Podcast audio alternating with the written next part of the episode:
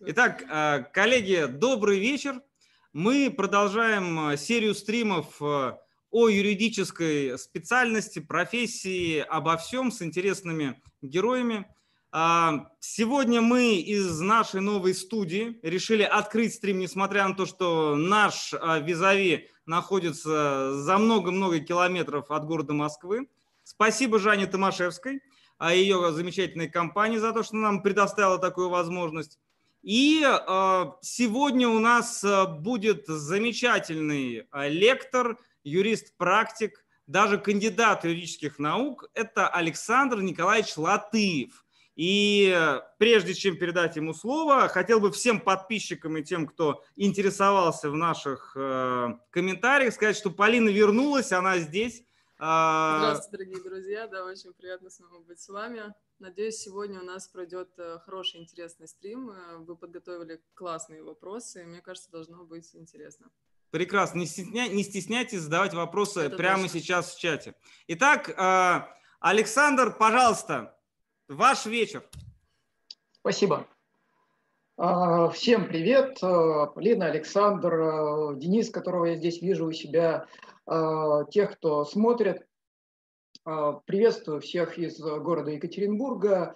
А, у нас здесь уже смеркается, и у меня за спиной идут сумерки. Я как раз сижу спиной на запад. И где-то там далеко, в двух тысячах километрах от меня, находится студия. Поэтому в какой-то степени, наверное, можно сказать, что мы все равно находимся в одном месте. Спасибо, что позвали.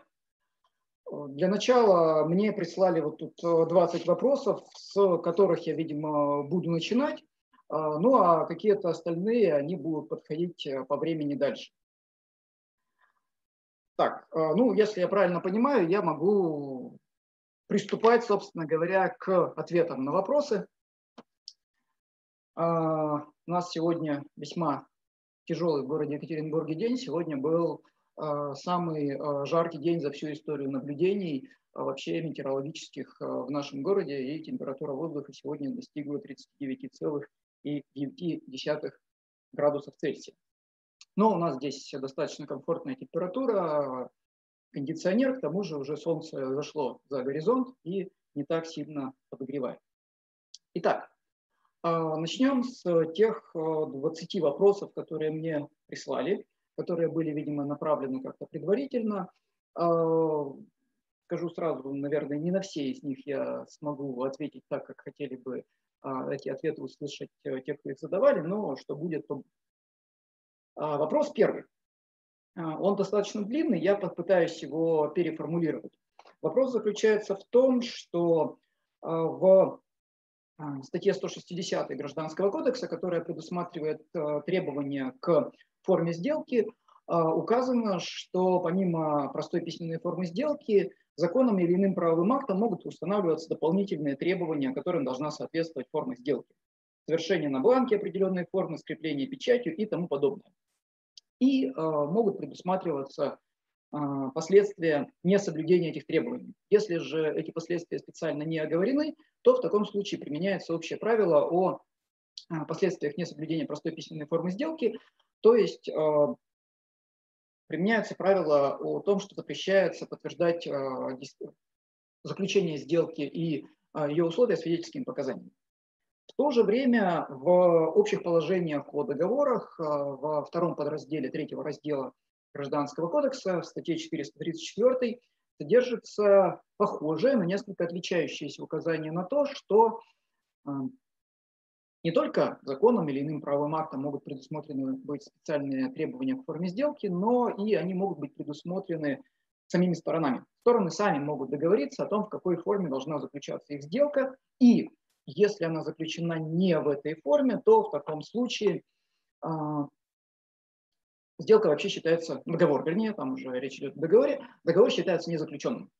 То есть его в принципе нет. Ну, с учетом а, вот этой э, совершенно специфической для нашего права а, дихотомии а, незаключенных недействительных э, договоров, фактически незаключенный договор по своим правовым последствиям ну, практически идентичен ничтожной сделке. Вопрос заключается в том, почему же так? почему, если вот эти дополнительные требования к сделке установлены законом, то последствия их несоблюдения всего лишь запрет ссылаться на свидетельские показания, ну, если специально этим же самым законом или какими-то другими установлены специальные последствия. А если сами стороны договорились, то получается де-факто ничтожность. А, я даже немножечко подготовился к ответу на этот вопрос.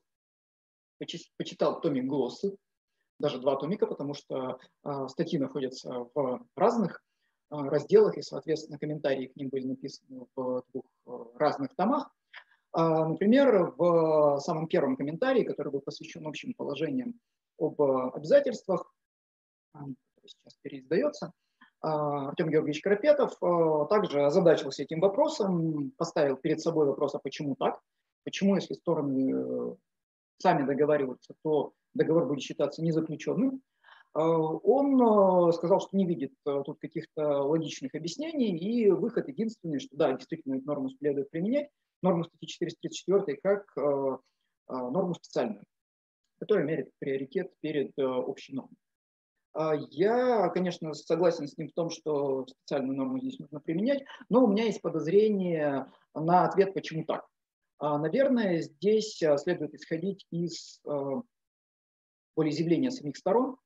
Если уж стороны сами договорились о том, что у них сделка будет, должна заключаться вот в такой форме, то будущее отступление от этих правил – оно, наверное, не должно для них э, влечь каких-то последствий. Если стороны договорились об этом, то должны в будущем это соблюдать. Может, здесь можно даже наблюдать некое проявление правила пакта серванда о том, что стороны договорились, ну, соответственно, пусть э, соблюдают это в дальнейшем.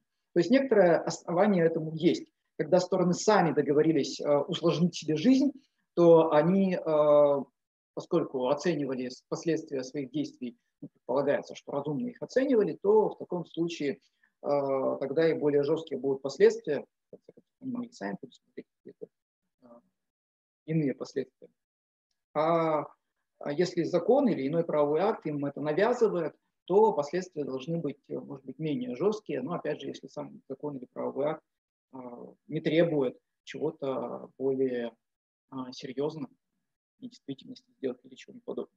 То есть определенное предположение есть, и оно как раз заключается в уважении к а, свободе волеизъявления сторон, к тому решению, которое стороны для себя приняли.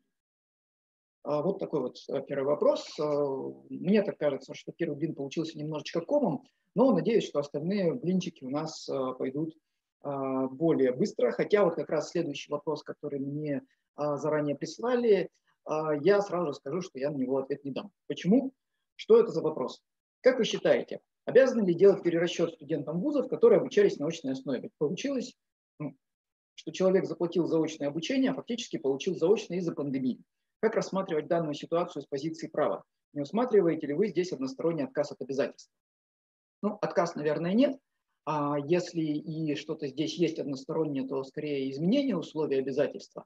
А вот почему я э, не дам ответ на этот вопрос по одной простой причине. А, все-таки а, у меня в отношении этого вопроса возникает сразу же конфликт интересов, поскольку сам я практикующий преподаватель и а, преподаю в ВУЗе, который, естественно, перешел на вот это вот самое дистанционное обучение, ну, наверное, тот ответ, который я мог бы дать, он мог бы оказаться несколько вступающим в противоречие с моими ну, какими-то моральными обязательствами по а, лояльности к моему второму работодателю, к Уральскому государственному юридическому университету.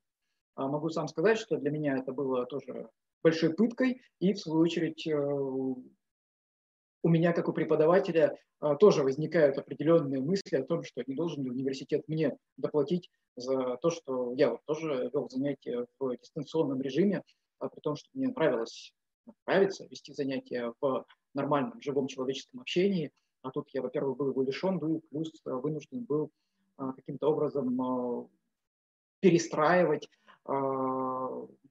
достаточно накатанную систему своего преподавания. Но вот не буду я отвечать на этот вопрос по соображениям конфликта интересов. Поэтому перехожу к третьему вопросу. На третий вопрос я отвечу. Как вы оцениваете результаты свершившейся в 2019 году реформы судоустройства, посредством которой были учреждены апелляционные и кассационные суды общей юрисдикции? Стало ли правосудие более прозрачным и эффективным, или гражданам просто-напросто стало труднее реализовывать свое право на судебную защиту? Начну, наверное, с личного впечатления. Как ни странно, до сих пор я ни разу не побывал а, ни в одном а, кассационном суде, даже в ближайшем от нас, а, наш ближайший кассационный суд общей юрисдикции находится в городе Челябинске, он а, пересматривает решения, вынесенные в Свердловской области и вообще тут а, в наших окрестностях. Я до него до сих пор не доехал. Как-то жизнь не сложилась, поэтому личного впечатления от правосудия в кассационном суде у меня не сложилось. Что касается самой концепции, самой идеи, я больше, наверное, буду говорить э, именно о а, выделении уровня кассационных судов, а, по той простой причине, что я занимаюсь все-таки гражданскими делами, а апелляционные суды созданы для рассмотрения в качестве второй инстанции тех дел, которые по первой инстанции рассматриваются судами, а, ну, скажем так, областного уровня. Я человек все-таки родившийся и выросший в городе, который находится в области, и у нас областной суд, как его буду называть, а, и все остальные, соответственно, тоже. А, так вот, я, наверное, не, никогда не был, у меня не было дела, когда бы по первой инстанции дело, которое я вел, рассматривалось бы сразу же судом, Свердловским областным судом, ну или каким-нибудь другим судом соответствующего уровня. Соответственно, и перспективы попадания меня в апелляционный суд общей юрисдикции, ну, они весьма и весьма туманны. А что же касается кассационного суда общей юрисдикции, то я думаю, что рано или поздно я в конце концов туда попаду и смогу на своей шкуре оценить, а, каково это. В целом, сама по себе идея создания вот такого третьего и территориально отделенного уровня судов общей юрисдикции мне нравится. Я считаю, что это правильно, а, вообще, э, если мы посмотрим за рубеж, то в большом количестве зарубежных стран а, количество уровней судебной системы или количество инстанций, как правило, а, ограничивается двумя-тремя. Но все-таки надо понимать, что наша страна достаточно большая, и сделать, например, три уровня судебной системы будет, наверное, не очень рационально. Поэтому кассационные суды – это правильно мне нравится то, сама идея создания кассационных судов общей юрисдикции. И э, я думаю, что у обычного человека, тут, тут есть под вопрос, э, не усложнит ли это э, защиту своих э, прав гражданам, я думаю, нет. А, наоборот, если человек имеет возможность заставить судебную систему чтобы его э, дело рассмотрели не четверо судей, как это было раньше, ну, вот в, ординарном рассмотрении, судья первой инстанции, трое судей апелляции, э, и все. Э, ну, один судья, который рассматривает кассационные жалобы по, старой системе в президиуме суда областного уровня, и один судья, который рассматривает кассационные жалобы, оба они заочно их рассматривают, а, отдельный вопрос, насколько это качественно делается, а, в суде, а, Верховном суде Российской Федерации. Сейчас у этого человека появляется еще трое судей, которых он имеет возможность увидеть, донести то, что он хочет сказать до этих трех судей. На мой взгляд, это правильно. Семеро судей до которых э, любой человек имеет право дойти и может заставить судебную систему их выс, э, его выслушать, это лучше, чем четверо. Э, может быть отдельный вопрос э, относительно того, э, кто наполнил э, эти самые суды общей юрисдикции, кассационные, например, ну вот я в основном про кассационные суды говорю. Э, во многом говоря словами товарища Сталина, кадры решают все, и здесь во многом будет определяться этим. Поэтому э, идея сама хорошая, она мне нравится, а, а вот э, реализация, ну это уже как пойдет, и я так подозреваю, что, возможно, в разных судах будет по-разному. Следующий вопрос. А, в последнее время в внешнеэкономической деятельности все чаще случается ситуация, когда зарубежные банки отказываются проводить операции по счетам российских, э, в российских банках из-за санкций. А, скажите, пожалуйста, можно ли в таком случае использовать криптовалюты для расчетов или, согласно российскому праву, в настоящее время это невозможно? Ну, а, с криптовалютами у нас э, наше право все шарахается. В принципе, э, абсолютного запрета на их применение нет. Единственное, что, естественно, а, наше право не будет относиться к таким криптовалютным активам, как э, к деньгам, собственно говоря, и как к иностранной валюте. Тоже не очень-то оно будет относиться. Вот здесь бы нашему праву, может быть, наоборот, а, с точки зрения валютного законодательства стоило бы учесть криптовалюты как иностранные валюты с точки зрения публичного валютного регулирования. Но запретить использовать криптовалюты как некий суррогат денег, по сути дела, как некоторые имущественные права, наверное, сложно. Но недавнее решение, по-моему, уголовном деле, э, если мне память не изменяет, питерский какой-то суд сказал, что если похищена криптовалюта, то это вовсе не хищение, или там, там взятка была вроде, а, то это тоже взяткой не считается и в размере учитываться не должно. Но если в случае со взяточничеством черт с ним, то с хищением, то мне кажется, что хищение криптовалюты это вполне себе хищение, и уголовное право это тоже должно учитывать. А с точки зрения гражданского права криптовалюта вполне себе актив, который а, может использоваться для а, целей расчетов, но если только законодательство прямо не запретит Э, использовать эти самые криптовалюты. Ну, тут история с запретом криптовалют, это, наверное, как э, история с запретом, не знаю, проституции. А, если их запретили, они все равно будут использоваться, но только уже подпольно и с э, меньшей защитой участников всего этого криптовалютного оборота. Поэтому я думаю, что использовать можно. А потенциальные проблемы с скорее с публично-правовой составляющей внешнеэкономической деятельности возникнуть могут. А, возможно, могут возникнуть проблемы с точки зрения законодательства о противодействии а, отмыванию незаконно полученным доходом, там, а, финансированию терроризма. И, ну, очень вероятно, что могут возникнуть проблемы с точки зрения отчетности перед налоговыми органами. А в части гражданско-правовой э, я здесь никаких препятствий не вижу. А следующий пятый вопрос, он тоже связан с э, внешнеэкономической составляющей а, моей практической деятельности. А, вообще должен признаться, что заниматься внешнеэкономической деятельностью я стал по достаточно анекдотичным обстоятельствам. Правовой регулирование внешнеэкономической деятельности – это была первая дисциплина, преподавать.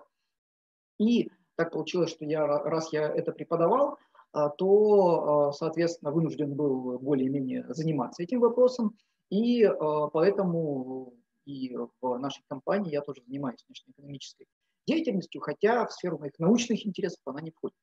Пятый вопрос заключается в следующем, такой более организационный. С какими задачами на практике сталкивается юрист в сфере внешнеэкономической деятельности в настоящее время? Может ли специалист в данной сфере специализироваться исключительно на гражданско-правовых, фискальных или административных аспектах? Ну, я бы, наверное, объединил фискальное и административное. А, здесь, наверное, бывают разные ситуации. А, вот у нас а, в нашем регионе все-таки мы находимся не в Москве, не в центре финансовой и вообще экономической жизни страны. Мы находимся не на границе, там, не, на, не на Дальнем Востоке, не в Калининграде, где очень много внешней торговли прямо в реальном выражении в виде там, а, там, таможни или чего-то еще. Хотя с уменьшением размеров нашей страны а, после развала Советского Союза ближайшая граница оказалась где-то в 100 километрах к югу от а, нашего города, ну, это граница с Казахстаном, который входит в, ну, конечно, называли таможенный союз, сейчас Евразиатский экономический союз, ну, в принципе, идея та же самая. Поэтому Могу сказать, что в нашей компании а, внешнеэкономическая а, деятельность а, вызывает не очень много вопросов, запросов от клиентов. И в силу этого у нас нет возможности как-то разделить специализацию. Если есть все, если приходит вопрос, то приходится заниматься всем. И гражданско-правовыми вопросами, и административно-правовыми, в самом широком смысле этого слова вопросами, в том числе таможенными, ну и где-то здесь уже и фискальными налогами. Хотя признаю, что налоговое право я лично не люблю, но а налоговый, таможенный НДС все равно приходится учитывать во всех этих делах.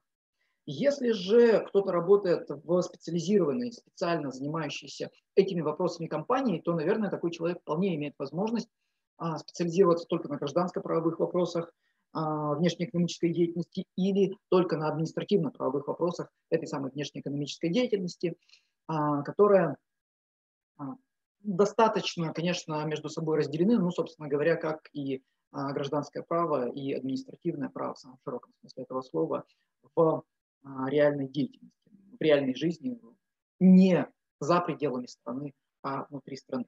Поэтому мне кажется, что а, в принципе специалист в данной сфере может специализироваться на чем-то одном, при условии, что ему будет дана такая возможность. А, так, у меня вот в чатике появляются вопросы. А, я, наверное, поступлю следующим образом. Я буду чередовать а, вопрос из а, чата и вопрос из а, того списка, который был мне прислан заранее. Поэтому сейчас, после пяти первых вопросов, пяти первых вопросов из списка, первый вопрос из чатика, который у меня появился, что, по моему мнению, представляют собой технологические трубопроводы, движимое и недвижимое имущество, составная часть какой-то другой вещи. На самом деле, а, я думаю, что в целом на этот вопрос технологические трубопроводы это то-то и то-то а, дать невозможно. А, надо смотреть, э, какой это трубопровод. Вот дальше будет вопрос про мое отношение к реформе вечных прав. В частности, я достаточно скептически отношусь э, к тому подходу к понятию недвижимого имущества, которое у нас исповедуется известными авторами а, проекта реформирования гражданского законодательства в части а, вечных прав и а, тому подходу, который сейчас придерживается, которого придерживается судебная практика, я считаю, что все-таки наша практика слишком перекрутила гайки, и слишком часто то, что стоило бы признавать недвижимостью, недвижимостью не признается. Поэтому трубопровод может быть недвижимым имуществом. Трубопровод может быть движимым имуществом. Точно так же он может быть составной частью какой-то другой вещи, и, скорее всего, чаще всего ею является. Но всего лишь чаще всего, и э, все остальное, наверное, а, нужно смотреть э, реальные характеристики трубопровода и того, что находится снаружи, потому что там очень часто возникают еще и вопросы того, на какой земле он находится, а вообще правильно он размещен, неправильно, каким образом проложен э, и все остальное. А, дальше. А, несколько тут, э, два будет вопроса, а, посвященным такому образу юриста и тому, как юристы создаются, уже из того списка, который мне был прислан. Шестой вопрос из тех вопросов, которые мне были заданы. Мог бы я описать образ российского юриста через 10 лет? Какие, как мне кажется, требования и ожидания будут связаны с юристом в 2030 году? Ну, Здесь, э, наверное, во-первых, стоит сказать э, словами известной песни, что с нами будет через неделю, ведает только Аллах. Э, что будет с российским государством, правом, жизнью в России через 10 лет, предсказать абсолютно невозможно. Я затрудняюсь сказать. Я очень сильно надеюсь, что требования к российскому юристу через 10 лет а, сильно поменяются по сравнению с теми, а, какими они являются на сегодняшний день, как к российскому юристу, скажем так, практикующему, добивающемуся каких-то результатов, так и к российскому юристу, может быть, служащему где-то в государственной службе и так далее. Мне не нравится, что происходит с нашей сегодняшней юриспруденцией сейчас нашей практической юриспруденции, э, у нас имеет место очень странное э, размежевание, у нас очень здорово выстрелило. Ну, я занимаюсь гражданским правом и могу оценивать цивилистическую составляющую. У нас здорово выстрелила юридическая наука. Э, за последние 15, наверное, лет российская цивилистическая наука сделала огромный прыжок вперед. Могу признаться, я уже где-то это говорил, я бы сегодня постеснялся защищать свою кандидатскую диссертацию, защищенную 16 лет назад. Сегодня она слаба. Тогда, наверное, она была вполне достойна и вполне на уровне. Сейчас множество молодых юристов, которые пишут намного лучше и которые намного больше прочитали, гораздо более интересные вопросы поднимают, более тонкие, более детализированные вопросы. С другой стороны, если мы посмотрим на практическую составляющую российской юриспруденции, то наверное, моей самой большой мечтой в этом плане было бы а, вернуть а, нашу практику лет на 7 назад. А, не в том, какие конкретные решения принимаются, а в том общем духе, который существует в отношении практической юриспруденции. В том, может быть, каком-то настроении, которое есть, нет, не на 7, на 8 лет назад, э, год 2012, когда, я думаю, знают, а, какой институт существовал в нашей юриспруденции, а, чем он занимался и а, какой дух он привносил в это самое право.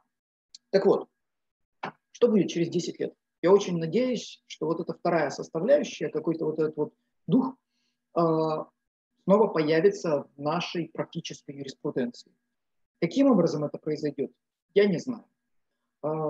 Если же э, смотреть с точки зрения более глобальной, ну, наверное, за ближайшие 10 лет точно произойдут какие-то изменения технологического плана, технического плана.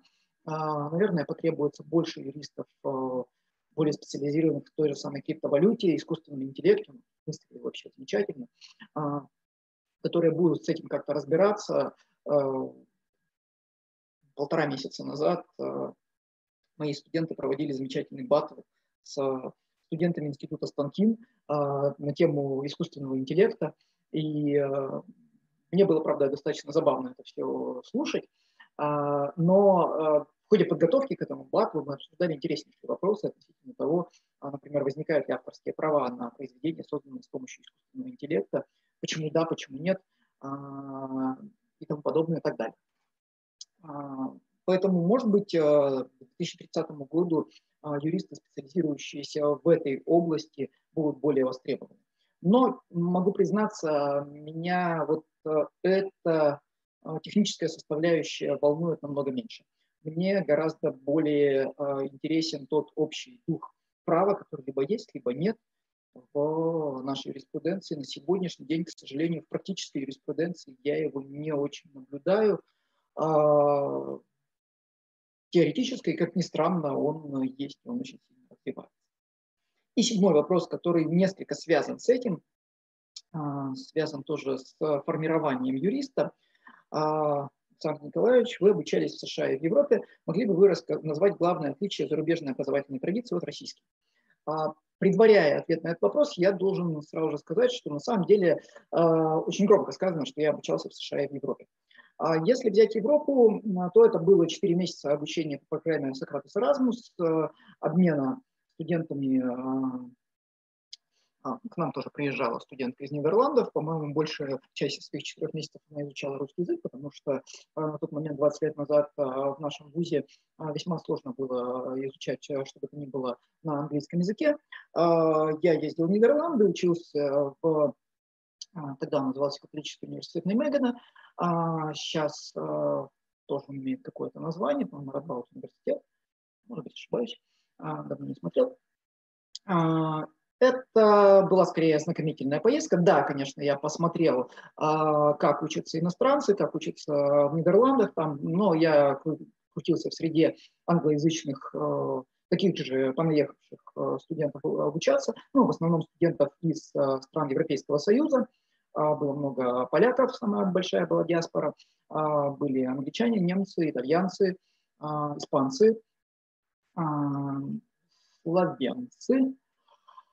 Вот эта вот вся группа людей, в основном мы все-таки общались, ну и поставленные кураторы над нами студенты из Нидерландов. Все-таки это не было полноценным обучением иностранного права. Да, я многому там научился, я многое, может быть, понял и открыл для себя в жизни за рубежом. Но это, скорее все-таки, может быть, было что-то сродни поездкам, отправлению Петром Первым учиться в рубеж студентов, посмотреть, как живут за рубежом. Да, я, конечно, увидел, как устроена система обучения там, но 20 лет назад это были некоторые первые ростки баллонской системы. У студентов из Евросоюза это был опыт академической мобильности, честно говоря, я достаточно сильно сомневаюсь в полезности экономической, академической мобильности а, студентов-юристов а, за пределами стран. Если в Евросоюзе там есть свое ну, общее, а, общее право Евросоюза, Юс коммуны Европея, как они говорят, то у нас, конечно, ну, поехать российскому будущему юристу а, обучаться в Нидерландах, в Италии, в Германии, в Франции. А, ну, достаточно странно, что он привезет оттуда, а, какие знания, если это студент, особенно бакалавриата. Я учился, ну, я тогда учился на специалитете, это был последний курс в моей жизни. Да, он привезет видение другой жизни. Что я увидел? Я увидел, что системы разные. Ну, например, тогда я впервые узнал о том, как в Германии построена система юридического образования, может быть а, построена а, лучше, чем у нас. Она несколько напоминает, может быть, систему медицинского образования с обязательным а, стажерством в ну, как в медицинском образовании есть индивидура, вот с обязательным таким обучением на практике. Помню, один немец э, э, когда вот мы там общались э, в неформальной обстановке, говорю, вот пройдет полгода, я стану а, юристом. На что я ему сказал, ну, пройдет полгода, я тоже стану юристом. Он так на меня посмотрел и говорит, сколько лет? 20 на тот момент. Мне 27. А, и вот а, потом мы разговорились, он рассказал, что обязательная ступень практического обучения, она у них э, есть, может быть, это правильно. Что касается США, а США там вообще был, э, я не обучался праву в США, а я учился на стажировке юридический бизнес в Америке. Мы изучали именно, как организован а, юридический бизнес, то есть оказание а, юридических услуг э, в Соединенных Штатах Америки. И э, это была двухнедельная стажировка, то есть тут, конечно, система образования – а, мы ничего не узнали, ну, за исключением того, что а, основным организатором на той стороне была школа права. А, естественно, мы узнали, что, ну, плюс я немножечко интересовался, общаясь с нашими кураторами с той стороны, с деканом этой школы права, Линкольн Law School в городе Сан-Хосе, о том, как у них это все организовано, то есть там я узнал, что у них сначала нужно получить некое общее а, ну, скажем так, философское образование, а уже потом, как в качестве некого второго образования, получить образование юридическое. Может быть, это тоже правильно, что юристом а, человек становится уже имея некий, а, некую профессию, другую профессию, и сознательно идя в юриспруденцию. Не уверен, что это подойдет к нам, но, тем не менее, как некий опыт того, что это бывает, что есть такой способ, вполне работающий, а, наверное, есть. Поэтому никакую зарубежную образовательную традицию, наверное, обозначить нельзя. Образовательные традиции разные. В Германии, наверное, это была бы самая подходящая для нас, вот я здесь уже рассуждаю как преподаватель, наверное, было бы правильно каким-то образом воспринять немецкий опыт обучения юристов – а, ну, со множеством, конечно, у нас есть другие, там тоже определенные проблемы в этом плане, но вот он, наверное, был бы наиболее подходящим для нас. А, одна система. Во Франции другая система. А, с ней я знаком поменьше, ну, так, больше теоретическим образом. В Англии, где вообще обучают на практике третья система. США четвертая, отличающаяся от английской. Совсем не знаю систему обучения в романских странах, в Испании, в Италии – ну, немножечко да, Италию изучаю, потому что у нас был итальянский клиент, у меня есть знакомый переводчик с итальянского, юридический переводчик с итальянского, который рассказывает, начал год назад изучать итальянский язык, тоже интересуюсь. Но она другая. Поэтому единой зарубежной образовательной традиции нет. Отличия, соответственно, тоже разные. И, наверное, надо взять хорошее, но брать это нужно рационально. А мне очень не нравится то, как идея двухуровневого образования реализована в нашей стране. А, наш сегодняшний бакалавриат – это попытка старый добрый пятилетний специалитет запихнуть, причем со всеми излишними курсами, которые были, например, в то время, когда я учился, там, в начале 2000-х годов, а, когда напихали очень много лишних спецкурсов, лишних в том плане, что они именно слишком частные их бы лучше было направить в магистратуру, с одной стороны. С другой стороны, ну, я этого еще не застал. Вот а, последующие после меня а, приходящие студенты столкнулись с тем, что а, имеет место провал среднего образования, когда на первом курсе приходится восполнять пробелы среднего образования, а, недополученные а, студентами во время обучения в школе. А, соответственно, программа специалитета, с одной стороны, набивалась снизу, вот на первом курсе, тем, чему не доучили в школе. С другой стороны, набивалась сверху, как правило, все спецкурсы идут на последних курсах. И э, времени у студентов уже не хватало. А потом еще взяли и отрезали лишний год жизни. И получился вот этот вот э, бакалавриат недоспециалитет. А, такая реализация плоха. В этом плане коллеги из э, Высшей школы экономики, на мой взгляд, поступили честно, правильно. Я, правда, не изучал детально их учебные планы. А, когда сказали, у нас будет специалитет, э, о, бакалавриат э, пятилетний, мне кажется, они здесь молодцы. А, наш вуз э, пока пытается справиться с четырехлетним бакалавриатом, но могу сказать, что очень много студентов, лучшие студенты идут в магистратуру. На сегодняшний день магистратура это становится ну, нечто из разряда must-have, а, поэтому, может быть, это некое восполнение этого недостающего а, опыта, недостающего обучения, ну, свои проблемы с сочетанием учебных курсов бакалавриата и магистратуры, конечно, тоже остаются. Теперь я а, перейду к вопросу а, второму, который задан а, мне здесь в чате. А, Правильно ли идея о том, что иски о признании права являются разновидностью негаторных? Какую литературу можете посоветовать по искам о признании, кроме Торна? Я, честно говоря, э, за свои, за то время, пока я занимаюсь вечным правом, а это с 1997 ну, 8 года, а, то есть 22 года, несколько раз поменял свою точку зрения на этот вопрос.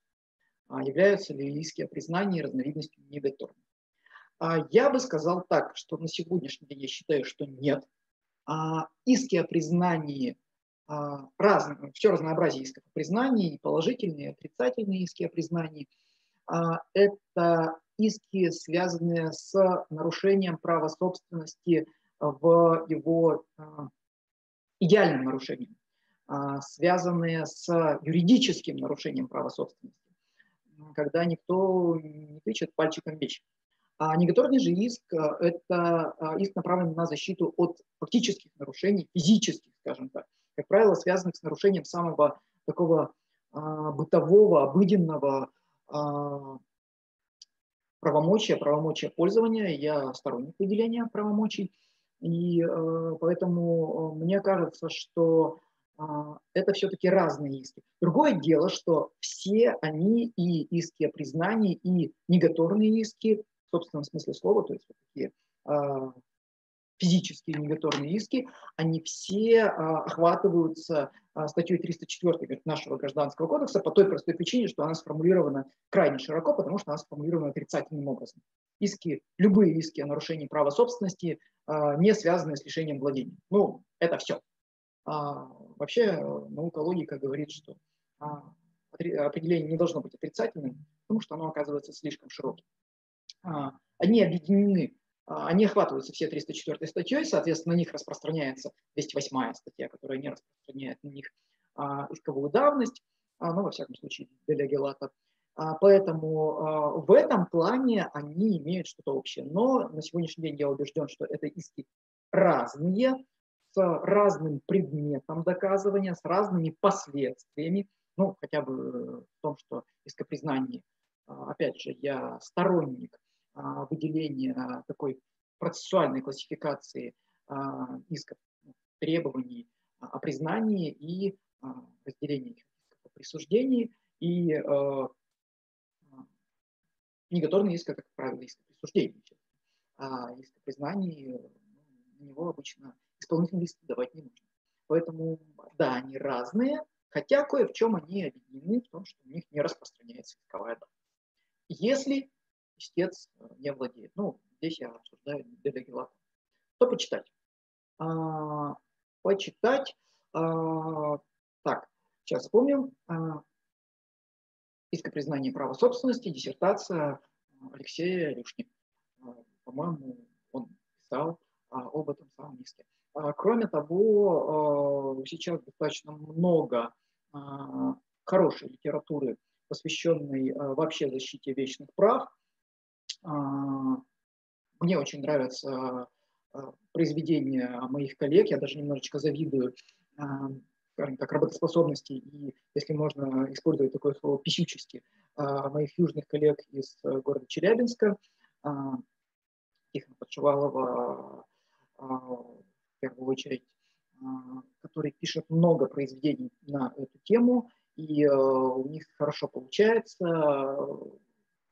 Я думаю, что лучше всего, наверное, почитать у них, а у них дальше э, очень просто смотреть, на что они ссылаются. Ну и кроме того, конечно, не надо забывать наших столичных коллег из обеих столиц. Есть очень э, хорошая школа с прекрасной молодой кровью в Санкт-Петербурге. Ну, как любая школа со своими, конечно, тараканами, ну, они есть у всех. А, ну, и есть э, несколько даже отдельных э, направлений в Москве, хотя там я бы не сказал, что есть какая-то школа, я бы сказал, что там есть несколько видных э, голов, ну, их много, которые пишут в том числе и о признании права. А, кого-то конкретного, наверное, называть не буду. Так, а, ну, сразу же тогда вопрос из э, чата. Он немножечко относится к вопросу, который был раньше, про туннели а, метрополитена. А, это самостоятельный объект недвижимого имущества или что-то другое? Наверное, все-таки я бы сказал, что вся система метрополитена – это, наверное, какая-то единая недвижимая вещь, а, что-то из этой области. Может быть, как раз подошло бы к системе метрополитена а, понятие вот этой вот самой а, единой недвижимой вещи. А, но если их поделить, эти самые туннели, то что это такое? Ну да, некие сооружения, наверное, отдельные, но взаимосвязанные объекты недвижимости. Я бы не стал их рассматривать как части там, земельного участка. Хотя бы потому, что они проходят под многими разными земельными участками. А, являются ли они объектами недвижимости? Да. Изъяты ли они из оборота? Ну, наверное, нет. В принципе, нельзя исключать э, возможность того, что когда-нибудь, э, не знаю, в Москве московский метрополитен поделится на несколько частей, там каждая линия московского метрополитена станет отдельной. Не знаю, насколько это технологически осуществимо, а, но юридически разделить их возможно, наверное. И это будут разные компании, которые будут конкурировать между собой. И, э, хотя, естественно, метрополитен – это естественная монополия.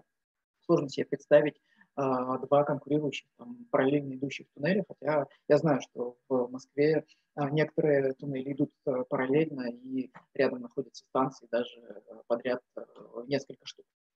Ну, объекты недвижимости, да, самостоятельно.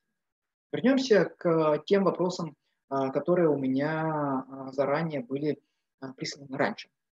Следующий вопрос, восьмой в моем списке, это вопрос, касающийся коронавирусного законодательства.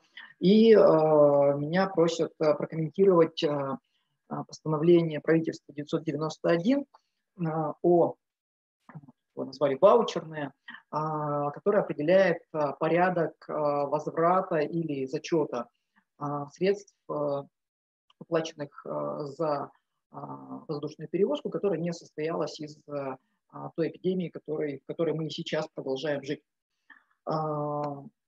Оценить э, вот это самое постановление с точки зрения его законности в части наделения авиаперевозчиков правом отсрочить на три года выплату пассажирам стоимости авиабилетов, заменить ее на выдачу сертификатов, а также а, в части распространения действия данного постановления на отношения, возникшие до 1, марта 2000, 1 э, мая 2020 года, ведь в силу статьи 4 ГК обратной силы из всех актов гражданского законодательства может обладать только закон, и то только в том случае, если в нем самом прямо указано на его ретроспективные действия.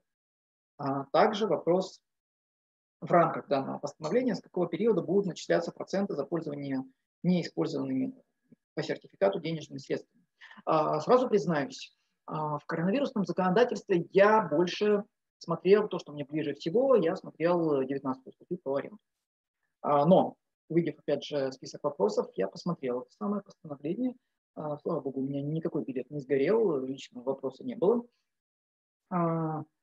Постановление, надо сказать, э, принято на основании быстренько принятой новой статьи 107.2 Воздушного кодекса, которая позволяет правительству это сделать. В этом плане все оформлено более-менее правильно. То есть, да, должен быть закон, но этот закон есть. И это та самая новая статья 107.2 в Воздушном кодексе.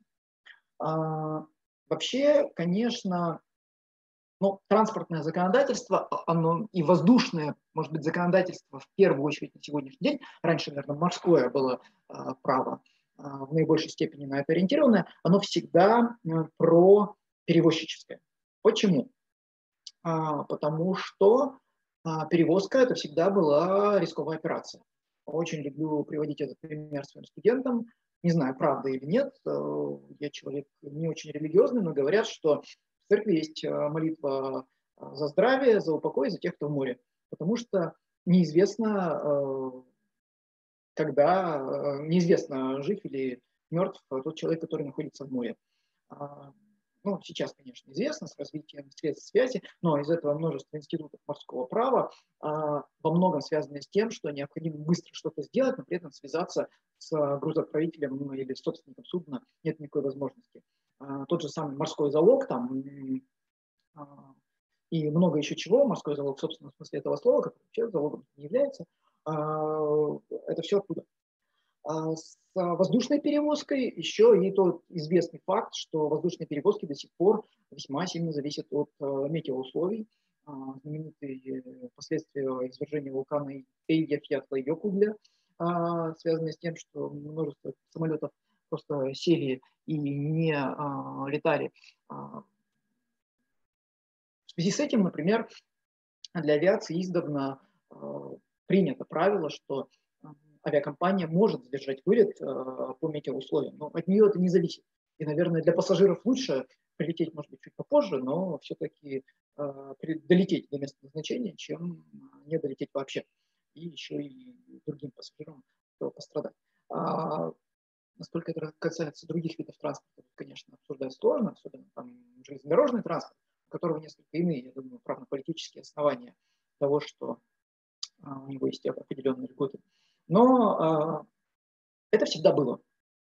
А, это есть и сейчас. А, если сегодня заставить авиакомпании возвращать полученные деньги, ну, они просто закроются. У нас и так проблемы определенные с конкуренцией на рынке авиаперевозок, и это плохо. А если, если этой конкуренции не станет вообще, а если деньги потребуют выплатить сейчас, то ее не станет вообще, а, у нас останется один перевозчик, который будет э, монополистом. Что еще будет хуже? Поэтому с точки зрения политики права, я думаю, что это постановление действует целиком и полностью в рамках э, той парадигмы, которая вообще правительством и законодателем принята во всем коронавирусном законодательстве. Спасать тех, кого нужнее. Ну, как э, я некоторое время назад э, написал, а, принцип военно-полевой хирургии.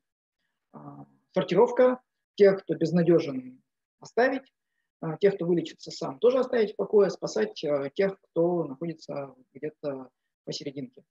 А в этом смысле пассажир, как правило, все-таки не последние деньги потратил на билет. А авиакомпания, если отдаст все, она просто разорится. Пассажир от того, что ему деньги вернутся через три года, ну, скорее всего, не разорится. Конечно, случаи бывают разные.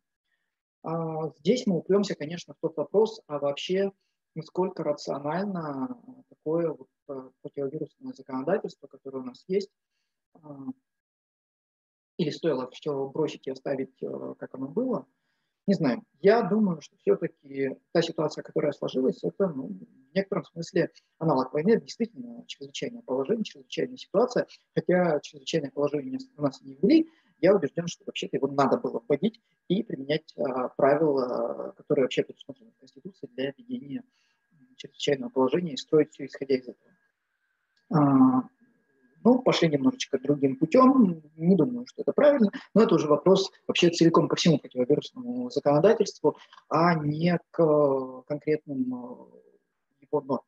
Поэтому как я могу оценить 991 постановление? Ну, как, э, как, как горькое лекарство.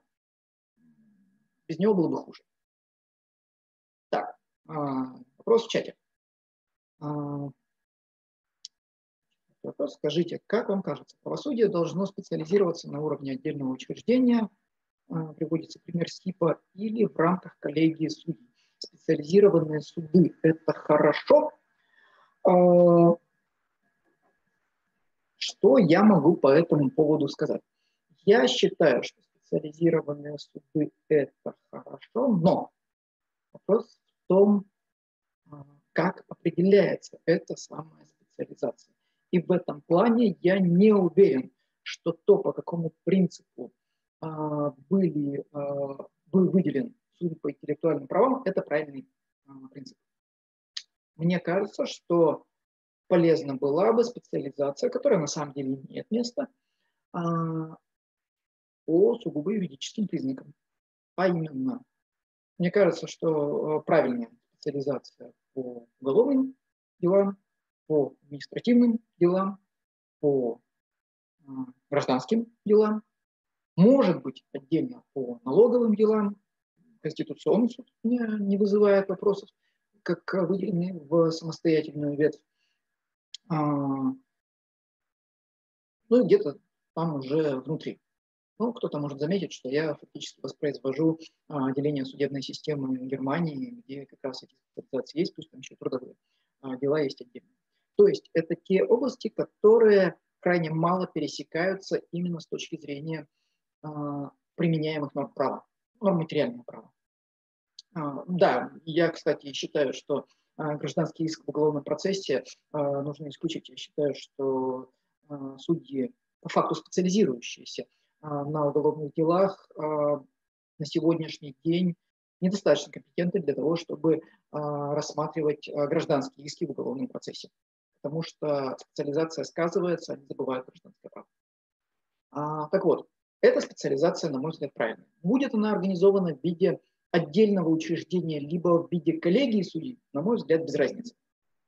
В этом плане можно, кстати, заметить, что, наверное, с точки зрения того, что я сейчас сказал, неправильной является а, та специализация, которая есть сейчас между системой арбитражных судов и судов общей юрисдикции, поскольку они применяют одни и те же нормы материального права.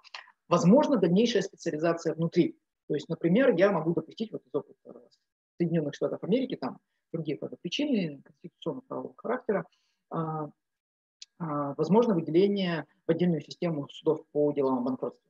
Тоже а, они применяют свое материальное право, и а, ну, наша система построена так, что если началось банкротство, то суд по банкротству забирает себе все. Но опять же, будет это специализированный суд, будет это общая коллегия судей, да вообще без разницы. А, способы взаимодействия можно настроить и так, и этак.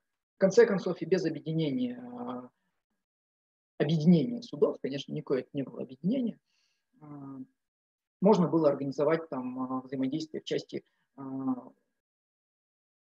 единообразия практики. Были совместные постановления пленумов, можно было предусмотреть, что в случае разногласий там, любой из судов может потребовать созыва общего пленума, там, общего президиума. Можно было в качестве некоего третейского судьи предложить рассмотреть спор по разногласиям в сложившейся практике а, между там, арбитражными судами, судами общей юрисдикции, пригласить в качестве арбитров Конституционный суд, э, что-нибудь еще, это можно организовать самым разным образом.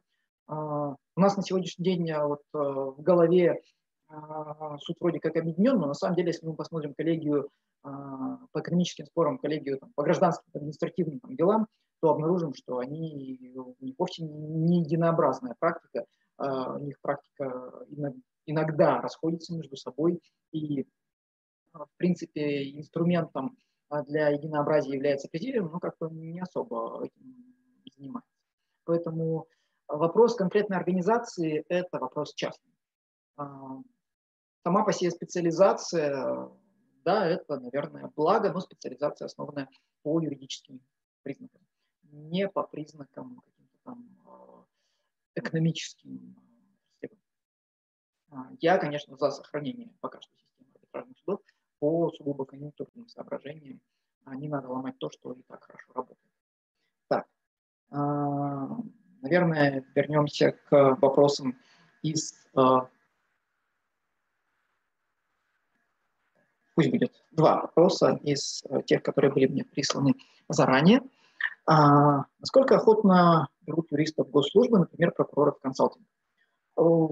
Все зависит от конкретного человека и, конечно, от его предыдущего опыта, того, сколько он там проработал.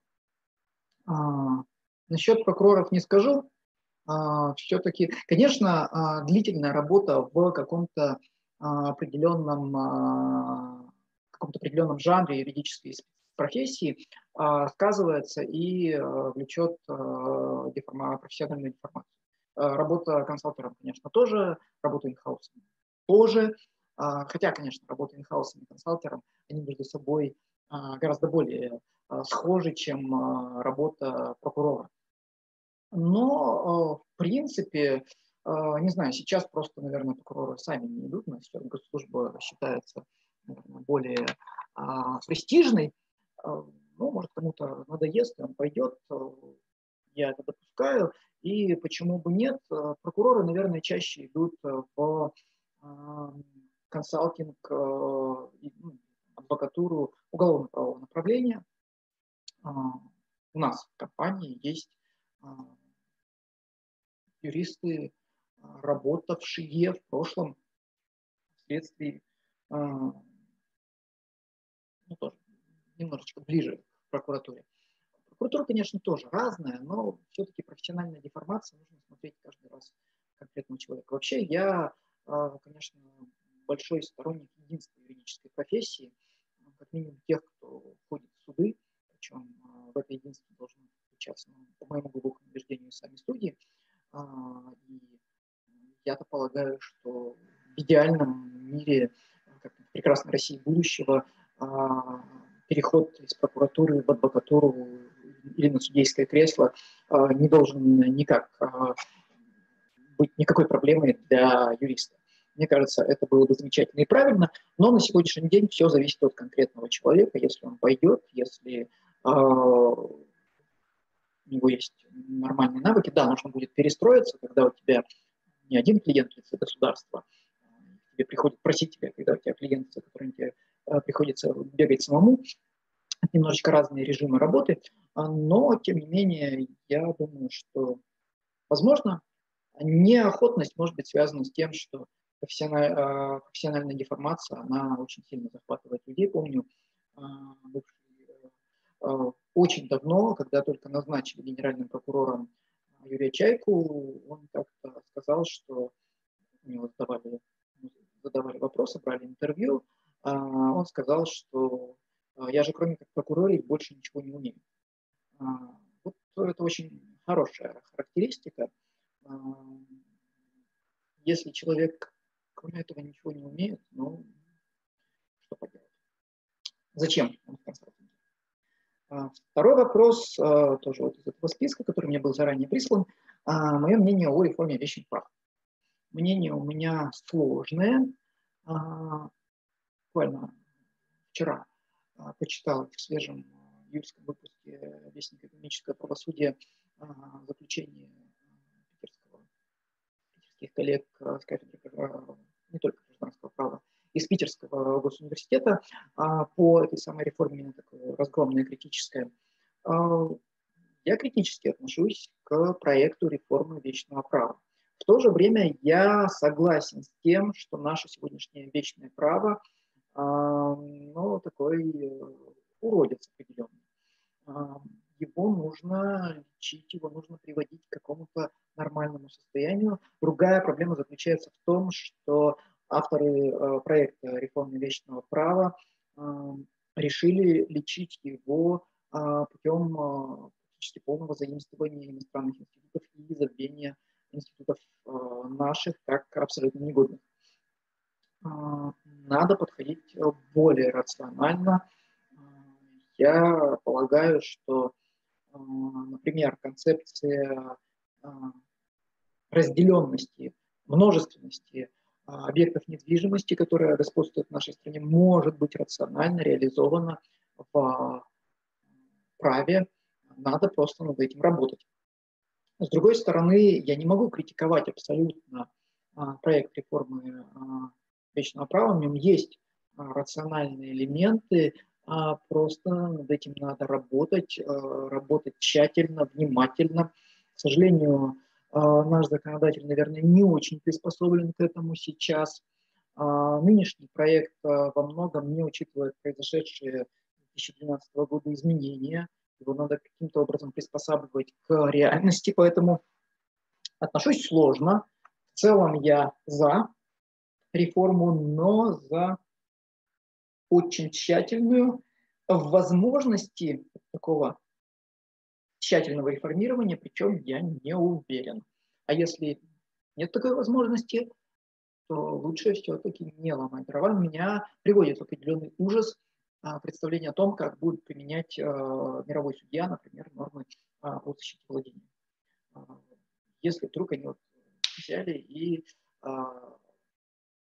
приняты, оказались, вот завтра вступают в силу положения о защите владения, и у нас мировой судья где-нибудь, даже не в деревне, а в нашем родном городе, все это дело и начинает применять эти нормы, а, мне становится страшно. А, так, перейду к вопросам из чата. Как строится мой день, когда занимаюсь наукой, как отдыхаю? Должен признать, что, к сожалению, у меня плохо организован мой день. Строится он хаотическим способом. Есть некоторые инструменты его организации – в виде CRM-системы, скоро я все-таки работаю в консалтинге, она у меня есть, но я заметил, что это такой э, уже симбиоз человека и машины. Иногда я забываю какие-то вещи, если их нет в этой самой CRM-системе, и она мне не напоминает.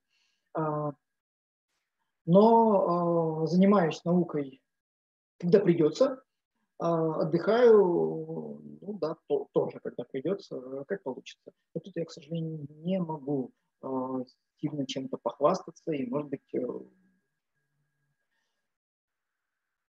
я завидую некоторым своим коллегам, которым удается как-то систематически над этим работать,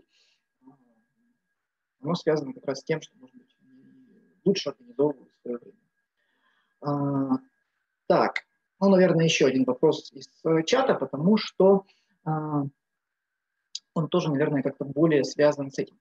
А, что для вас является приоритетным в дальнейшем в вашей карьере, научной деятельности или практической? Не хотели бы вы заниматься профессиональной деятельностью в более развитом регионе, может, там лучше? А, я, наверное, начну ответ со второй части. А, про более развитый регион. В нашей стране более развитым, чем наш регион, является только Москва. По-моему, где-то есть вопрос. В общем, у меня нет особых планов э, переезжать в Москву. Мне вполне здесь хорошо. Э, я считаю, что регион вполне развитый, а, а некоторая ну, деревенскость, то, что все всех знают, может быть, даже э, мне не нравится. А поэтому Заниматься профессиональной деятельностью в более развитом регионе нет планов. Э, заниматься какими-то делами в Москве я и так могу. Слава богу, и в арбитражном суде города Москвы я судился, и в МКСе я судился, и в высшем арбитражном суде был. Кстати, из дела, пришедшего из арбитражного суда города Москвы. А, ну, единственное, может быть, некоторая проблема с логистикой, потому что все самолеты у нас в стране летают через Москву. А, ну, большинство, вернее. С этим есть конечно, некоторая сложность, э, но сейчас развиваются средства связи а, интернетные, поэтому тоже никаких сложностей не вижу. А что является приоритетным, научной деятельности или практической? А на сегодняшний день, наверное, практическая. Ну, во всяком случае, если у меня на один день выпадет э, суд и студенты, я пожертвую студентами. Вообще, весной этого года пришел к выводу, что жертвы студентами а, нравится богам правосудия, а, неплохо получается. Ну, все люди в какой-то степени суеверны. Вот такое смешное замечание. А, хотя, конечно, я пытаюсь совместить эти две особенности. Консалтинговая, консалтерская деятельность немножечко дает такие возможности. Можно как-то организовывать свое время – а, когда я был инхаусом, это было сложнее, меня сложнее отпускали. А, ну и даже если суд долго идет, а, можно все-таки как-то организовать. Есть у нас два дела, которые рассматриваются в городе Челябинске, в арбитражном суде Челябинской области уже 4 года идут эти два дела. Там судья уже знает и спрашивает, ну, когда назначает следующее заседание, где там ваши студенты, нет, нет ли занятий. Как правило, удается согласовывать, поэтому Э, здесь это возможно. Но на сегодняшний день, да, практическая деятельность, она, наверное, в моей жизни оказывается более важной. А, другое дело, что я могу признаться, что, может быть, в силу тех обстоятельств, которые я говорил чуть раньше, мне практическая деятельность приносит чуть меньше морального удовлетворения. Она, конечно, приносит больше финансового удовлетворения, но а, морального удовлетворения она приносит меньше. Мне нравится преподавать, а, мне нравится заниматься научной деятельностью. А, я испытываю некое тщеславное удовлетворение, а, видя свои опубликованные произведения, может всегда сильно научные. У меня есть в планах повысить уровень своего ученого звания. Я постепенно над этим работаю. К сожалению, практика, конечно, отвлекает большое количество э, и временных, и интеллектуальных, и физических ресурсов вот этого. Но пока что деятельность практически является определяющей. Не знаю, что должно произойти для того, чтобы а, деятельность научная стала определяющей. Господь неисповедимым, все, конечно, может произойти, а, но пока мне это представить сложно. По-хорошему, конечно, занимаясь научной деятельностью, нужно было э, поехать на годик в Макс институт, э, почитать книжки, вернуться, написать что-то. А, но пока для меня это невозможно по многим ну, скорее организационного характера. И вот, а, наверное, в продолжение этого всего а, одиннадцатый вопрос из тех, которые были мне присланы. А, вопрос достаточно деликатный. А, как вы относитесь к громкому заявлению Романа Бебзенко об уходе из РШЧП? Это пиар или шаг отчаяния? А, я понимаю Романа. Я считаю, во-первых, что он имеет полное право уйти из РШЧП. Он имеет полное право сделать это по тем причинам, которые он обозначил. Все люди по-разному относятся к той ситуации, которая сложилась. А, кто-то более остро реагирует, кто-то менее остро.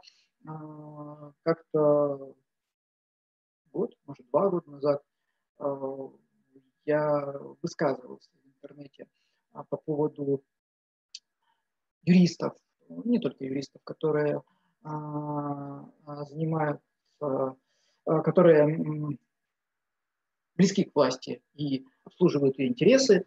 А, ну, в частности, я тоже упоминал того человека, а, который упомянут был Романом, а, Павла Владимировича Крашенинникова. С другой стороны, я могу понять, почему он занимается этой деятельностью. В конце концов, если бы Павел Владимирович не работал в Государственной Думе, я так подозреваю, что наши законы были бы еще хуже, даже с чисто технической точки зрения.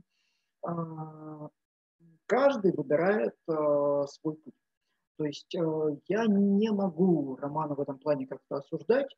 А, то, что он сделал публично, мне кажется, это очень правильно с той точки зрения, что как определенная звезда на него шли а, студенты, поступающие в РШЧП, и а, не сообщить им об этом было бы умолчание о юридически значимом обстоятельстве.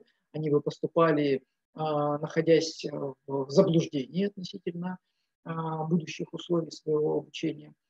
А, ну да, он сам сказал, что в таком заблуждении вынужденным оказались те, кто в этом году закончил первый курс ШЧП, не так а, тяжело пришлось, полгода практически полкурса отучились э, онлайн, а теперь еще и вот э, такое, но э, я его понимаю, я не считаю, что Роман нуждается в пиаре среди юристов него клиенты другие. Поэтому мне кажется, что это абсолютно честное и искреннее высказывание, за которое можно человека только уважать. Я с Романом знаком давно, еще до того, как он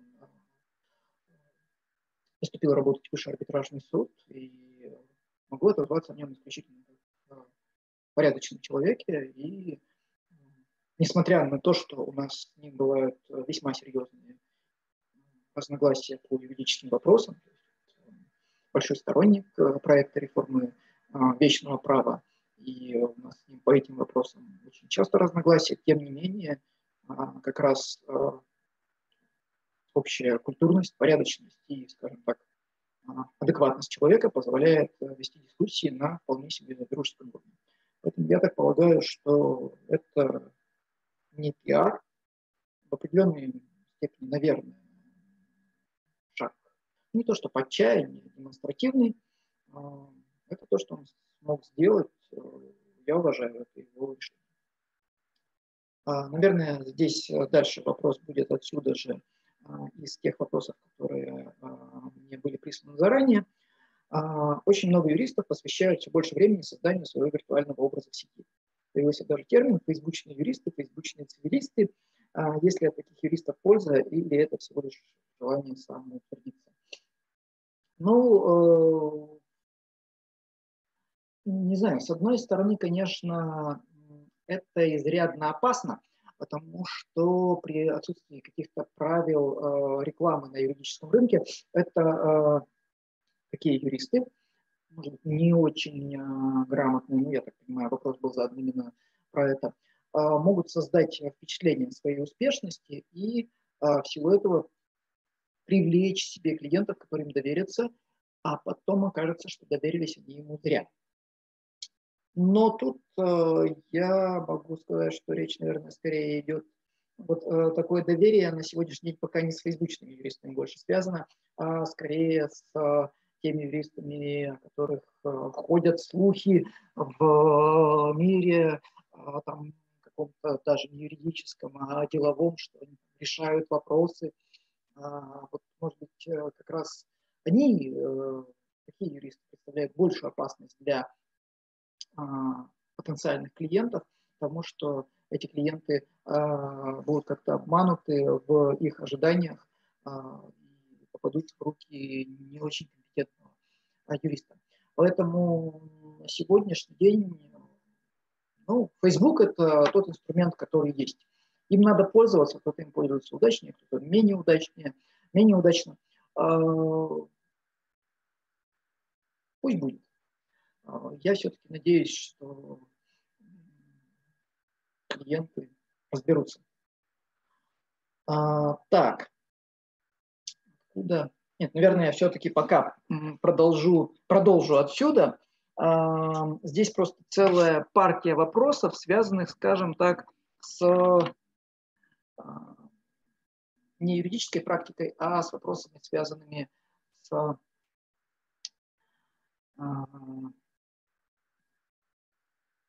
организации деятельности. Или все-таки для разнообразия обратиться к вопросам из чата. Давайте вопросам из чата, чтобы немножечко а, разбивать. Итак, а, седьмой вопрос. Каковы последствия несоблюдения письменной формы рукоприкладчика? Где это написано? А, сходу скажу, что не знаю, потому что ни разу в жизни а, не видел рукоприкладчика. А, если подумать, так озадачиться, а, нет рукоприкладчика. Вообще рукоприкладчик – это тот, кто подписывается за другое лицо. Если это самое другое лицо не может а, сам, само а, свою подпись осуществить. Наверное, следует считать, что это самое другое лицо сторона сделки не поставила свою подпись. Соответственно, либо у нас будет иметь место незаключенный договор, подписи, а, либо будет иметь место несоблюдение простой письменной формы, когда а, простая письменная форма определяется, опять же, наличием подписи. Либо, а, наверное, например, место, ну, например, поставлена подпись рукоприкладчика при отсутствии волеизъявления, можно будет обсуждать какие-то пороки боли того лица, от имени которого была поставлена подпись рукоприкладчика. Наверное, таким образом, видимо, тут получаются а, разные ситуации, а, которые следует отдельно обсуждать. Но никогда не интересовался, видимо, в силу а, малой распространенности этого инструмента. И вот а, так вспоминаю, даже а, решая со студентами задачки, вот не помню я задачки, а, где бы был вопрос о рукоприкладчике, именно вот такой, такой, в таком контексте, чтобы мы со студентами как-то обсуждали этот вопрос, видимо, в нашем задачнике э, нет такой задачи, или как-то она проходила мимо нас. А я просто должен признаться, что я позволяю студентам самим выбирать те задачи, которые они будут решать, поэтому э, вполне возможно, что какую-то задачу в теме, где прикладчик, это либо в теме о сделках, либо в теме о субъектах, скорее всего, о физических лицах, э, очень вполне может быть, что мы эту задачу обошли стороной. А, так, Ага, и здесь тоже у нас задача, э, и тут здесь у нас тоже вопрос про организацию юридической деятельности. Ну, давайте вернемся к а, заранее написанным вопросам. А, приходилось ли вам сталкиваться, вопрос по Москве, со столичным высокомерием со стороны практикующих юристов или научных коллег? В этой связи вопрос, вы любите Москву? Отвечу сначала на последний вопрос. Да, я Москву люблю. Э, жить в ней, я даже не могу сказать, что я бы в ней не хотел жить, а мне нравится жить э, в городе Екатеринбурге, несмотря на вот те 39 градусов, которые в нем сегодня были в Екатеринбурге, а, жара переносится страшенным образом. А самое главное, чего мне не хватает в Екатеринбурге, это море. А, как человек, э, имеющий права на управление яхтой, мне бы хотелось, чтобы у нас было море, но ближайшее море к нашему городу – Северный Ледовитый океан, где э, требуются права на управление уже ледоколами, поэтому не получается. А, да, в Москве а, больше возможностей и сугубо для жизни, а, но, тем не менее, опять же, находясь не очень далеко от Москвы, в прежние до коронавирусные времена, в принципе, два часа лета от Москвы, два часа разницы во времени с Москвой означают, что вылетев рано утром из Екатеринбурга, ты примерно в то же самое время оказываешься в столице нашей Родины, имеешь возможность за день делать все, что тебе надо, и вернуться вечером домой. Ну, единственное, ночь, конечно, потеряется и придется а, на следующий день а, проснуться к обеду. А, поэтому я не очень страдаю от того, что я в Москве не живу. А когда в Москве были пропуска и все такое, даже, может быть, наоборот, как-то радоваться. Хорошо, что у меня был момент в жизни, когда я мог переехать в Москву, что я не переехал. А, насчет высокомерия. Нет, ни разу не сталкивался. Мне кажется, что среди тех юристов, с кем я общаюсь, а, люди достаточно продвинутые, чтобы никакого такого высокомерия не было. А, может быть, э, на каком-то меньшем уровне с этим сталкиваюсь, но даже, например, когда приходишь в суд, в арбитражный суд города Москвы, где тебя никто не знает, а, у меня никогда не было. У меня были там разные отношения, ну, то, что тебя не слушают, то, что у тебя заседание назначается очень поздно, то, что на твое дело выделено 9, 9 минут, и ты не успеваешь ничего сказать, но какого-то пренебрежительного отношения я не замечал никогда. Поэтому высокомерия нет, не видел. Следующий вопрос. Вам не кажется, что юридическая профессия с каждым годом становится все скучнее, а с победой искусственного интеллекта приличному человеку вообще нечем будет заняться в области права? Нет, не кажется. А, право оказывается прелюбопытнейшим, приинтереснейшим. А, сейчас делаю рекламу. Вчера на портале Закон.ру я анонсировал некоторые серию заметок, посвященных реальному практическому делу, которое две недели назад у меня было судебное заседание по нему, казалось бы, простейшая ситуация в области гражданского права, но там реально есть вопросы, которые можно пообсуждать. Мне пока не очень нравится характер обсуждения. Вот э, первые заметки, ну, первая заметка такая общая, но я надеюсь, что дальше пойдет лучше. Все заходите, читайте, читайте следующие заметки. А, старейший вопрос, вопрос, я не знаю, в римском праве его, наверное, могли обсуждать. А, немцы сто лет назад его тоже вполне могли обсуждать, а, у нас его тоже могли обсуждать последние 20. Но, тем не менее, вот вопрос оставшийся, по-прежнему остающийся не решен. Наверное, уйдут, и если искусственный интеллект поможет убрать какие-то рутинные вопросы, это замечательно. Если искусственный интеллект заберет э, себе рутину, я ему ее подарю. Жаль, что пока еще не забрал, и мне по-прежнему иногда приходится э, считать проценты по 395 самостоятельно. Страшно. Нет, проценты по 395 калькулятор есть, а вот, э, например, вбить там киньте информацию из актов КС-2 в исковые требования, чтобы все получилось нормально, это вообще кошмар. Я страшно не люблю считать это пыткой для меня. Поэтому забери это интеллект, э, искусственный интеллект на здоровье. А, я не думаю, что искусственный интеллект в ближайшее время сможет а, все-таки заменить а, такую настоящую юридическую деятельность, то есть решение сложных проблем, а, проблем в собственном смысле слова. Когда-то, когда я сам учился в ВУЗе, мой учитель с большой буквы Николай Николаевич Тарасов объяснял нам разницу, очень просто объяснял нам разницу между а, научной проблемой и сложностью. А, научная проблема – это а, тот вопрос, который не может быть решен в существующей научной парадигме. Соответственно, для решения проблемы требуется поменять парадигму. Трудность может быть решена в существующей парадигме, может быть не совсем очевидными а, решениями. Если переложить вот это представление на из науковедения на право, то проблема – это то, что не может быть решено имеющимися средствами, которым надо думать. Сложность – это то, что может быть решено, и я думаю, большинство вообще вопросов на самом деле проблемами а, не является. И а, скучно точно не будет, а, если больше останется времени над тем, чтобы думать над чем-то интересным, это замечательно. А, ну, наверное, сразу же здесь какой самый безрассудный поступок в жизни вы совершали?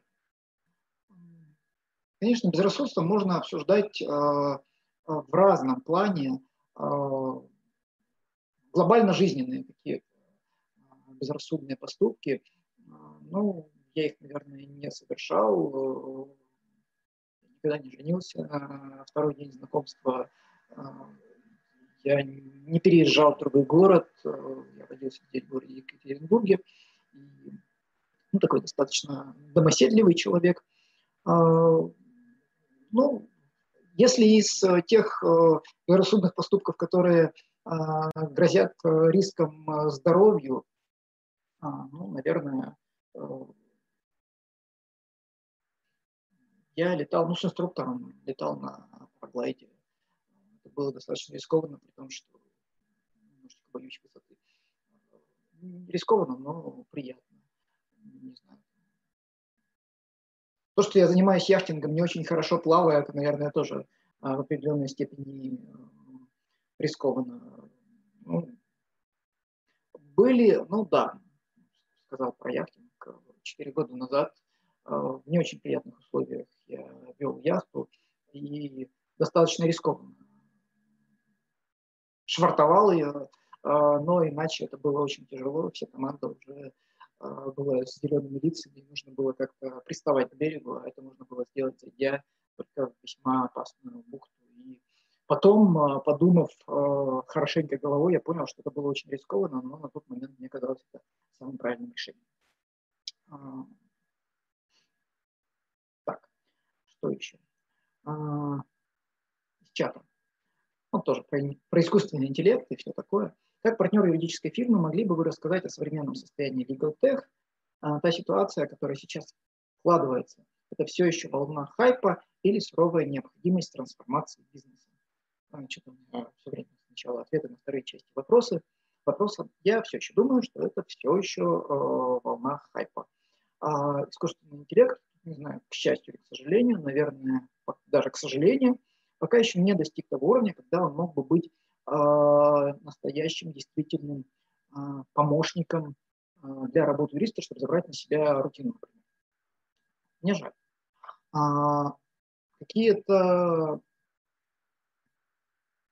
какие-то частные случаи применения LegalTech, ну, они применяются, но в этом ничего нового. Ну, могут быть технические изменения, а, а, а то, что мы сейчас э, записываем, не знаю, в ту же самую CRM-систему, э, когда-то это велось в ежедневнике, у меня до сих пор есть бумажный ежедневник, у меня двойная, двойная запись как в бухгалтерии, э, даже на самом деле иногда тройная, я еще иногда делаю себе запись в смартфоне. Э, это, мне кажется, что это частный случай. А, реальных прорывов а, пока я не вижу. Есть прекрасные вещи, есть прекрасные вещи. То, что, э, но это было 15 лет, 10-15 лет назад это был прорыв. А, система кадр-арбитр замечательно. Вообще я большой поклонник того, чтобы а, все а, как минимум состязательные документы были в открытом доступе для всех. Я считаю, это принесет большую прозрачность, транспарентность э, судебной системы.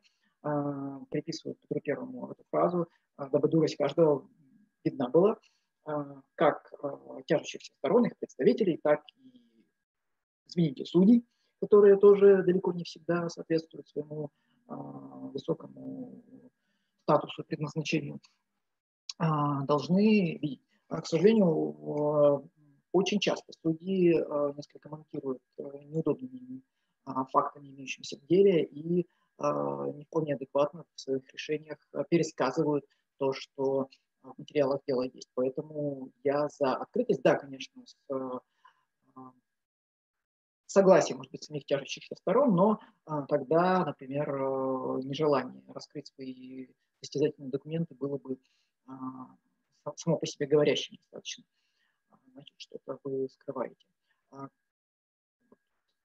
К следующему вопросу. Закон РУ умирает. Как раз почему вот я анонсировал на законе РУ а, серию, мне дал клиент согласие на то, чтобы сделать что-то вроде такого открытого а, судебного кейса, я выложил процессуальные а, документы, не только свои, но и другой стороны, убрав там персональные данные, закрыв подписи, естественно,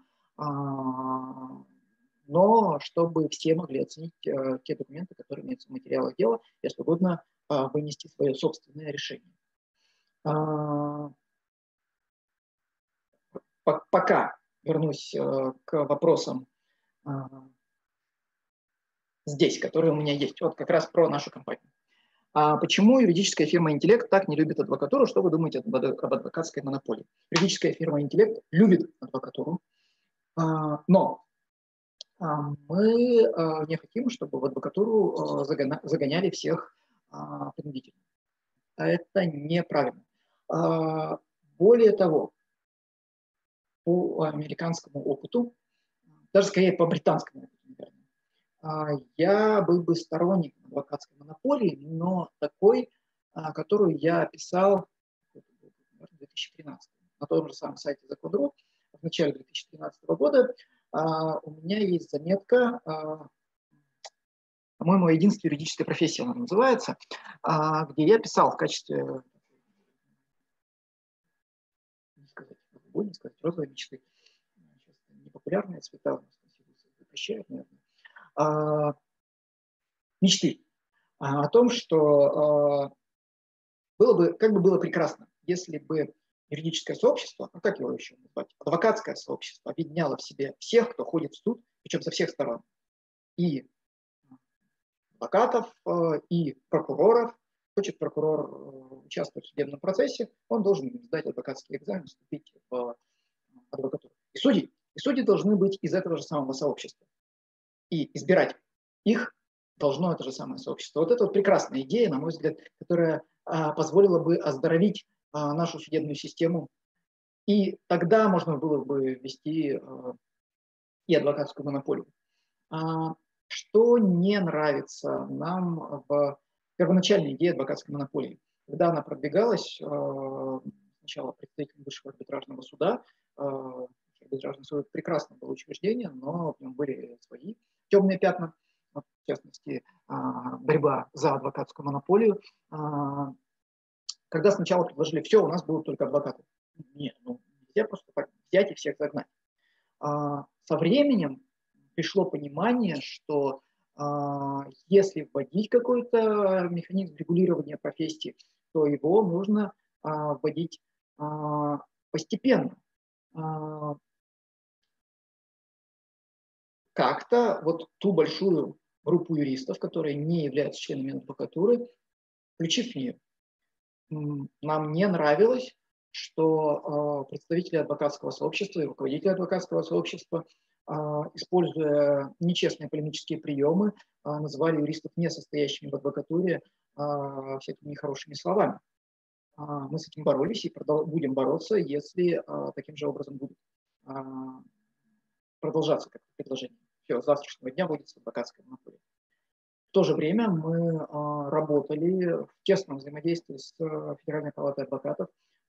Я лично писал проект по изменениям, например, а, регулирования а, корпоративных а, структур адвокатских объединений. Я убежден, что можно совместить некоммерческий характер адвокатской деятельности и коммерческие адвокатские образования. В свое время поправили, что адвокатские объединения, адвокатские, как раз тогда поправили адвокатские объединения, адвокатские образования – это разные вещи. Я убежден, что могут быть коммерческие адвокатские образования – а, не для Гелата, естественно, а с точки зрения будущего закона, и мы разрабатывали эту часть концепции какого-то примирения, а, потому что существующие сейчас формы не всегда удобны для какого-то крупного юридического бизнеса. А, в то же время, например, я вполне бы допустил, вот с этим Федеральная палата адвокатов, например, в те времена боролась, я вполне допускаю, что уголовная практика и цивилистическая практика и там, например, административная практика, настолько разные сферы деятельности, что можно было может быть, получать э, три разных адвокатских статусов, сдавать разные экзамены. А, я этого не исключаю, вот э, уже представители адвокатуры а, с этим не согласны. Так вот, э, мы любим адвокатуру, мы считаем, что регулирование юридической профессии – это неплохо. И, в принципе, адвокатура – это естественная форма существования а, юридической профессии – а, но а, на сегодняшний день а, того инструмента вхождения свободных юристов в адвокатуру, который был бы приемлем, не существует, и по этой причине на сегодняшний день мы считаем, что она не готова. Вообще у нас в стране всегда плохо с переходными положениями, наверное, самая больная черта нашего законодателя – и поэтому э, здесь пусть лучше будет так, как есть, а не тяп-ляп и все завтра либо все завтра чохом в адвокатуру, а, либо а, кто не адвокат, тот завтра не может ходить. Ну, это просто было бы возмутительно. А, в то же время я не согласен с некоторыми тезисами. Например, я большой э, поклонник, э, как минимум, арбитражных судах, где участвуют предприниматели в качестве держащихся сторон, ну, по общему правилу предприниматели.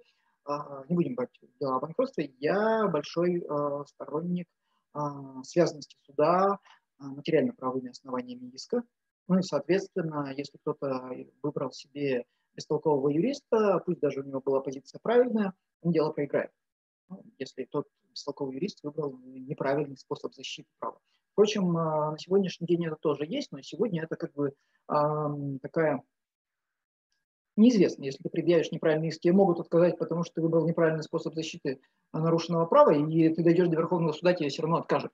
А может оказаться так, что суд вместо себя, тебя все передумает, и а, это будет уже нарушением интересов а, ответчика, потому что ответчик в такой ситуации должен думать за себя и за этого парня, он должен возражать и против а, неправильного иска, который предъявил истец, ну, и придумать за него, дать правильную квалификацию, возражать против нее почему юрист ответчика должен работать э, за истца. Поэтому я считаю, что это нужно делать, а, но, а, на мой взгляд, никак не связано с адвокатской монополией. И вообще адвокатская монополия не направлена на, а, неквалифици... Э, на исключение неквалифицированных юристов. Она направлена на исключение недобросовестных юристов, которые допускают нарушение а, ну, скажем так, в широком смысле этических норм, а, либо в отношении клиента, доверителя, как э, в адвокатской среде более принято говорить, а, либо в отношении правосудия в целом.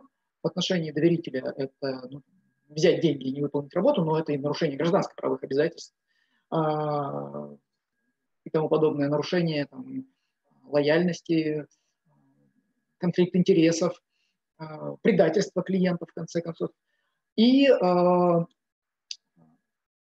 нарушения в отношении правосудия, некорректное поведение, подделка документов, нарушение требований по раскрытию доказательств и тому подобное. Именно с этим должно бороться регулирование юридической профессии. Не с неграмотностью.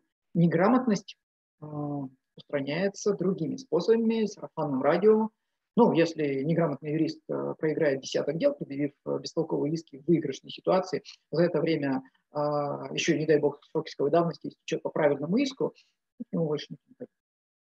А, поэтому я так считаю, что адвокатская монополия и связанные суда э, требования истца очень слабо связаны между собой. Тогда у меня будет книжка. Не знаю. У меня есть э, несколько вариантов, как ее написать. Мне, я должен студентам, у меня есть спецкурс гражданско-правовые способы защиты вечных прав. А, особенно сейчас вот, с дистанционным образованием надо, наверное, написать учебное пособие, возможно, будет следующая книжка. Либо следующая книжка – это докторская диссертация в виде книжки.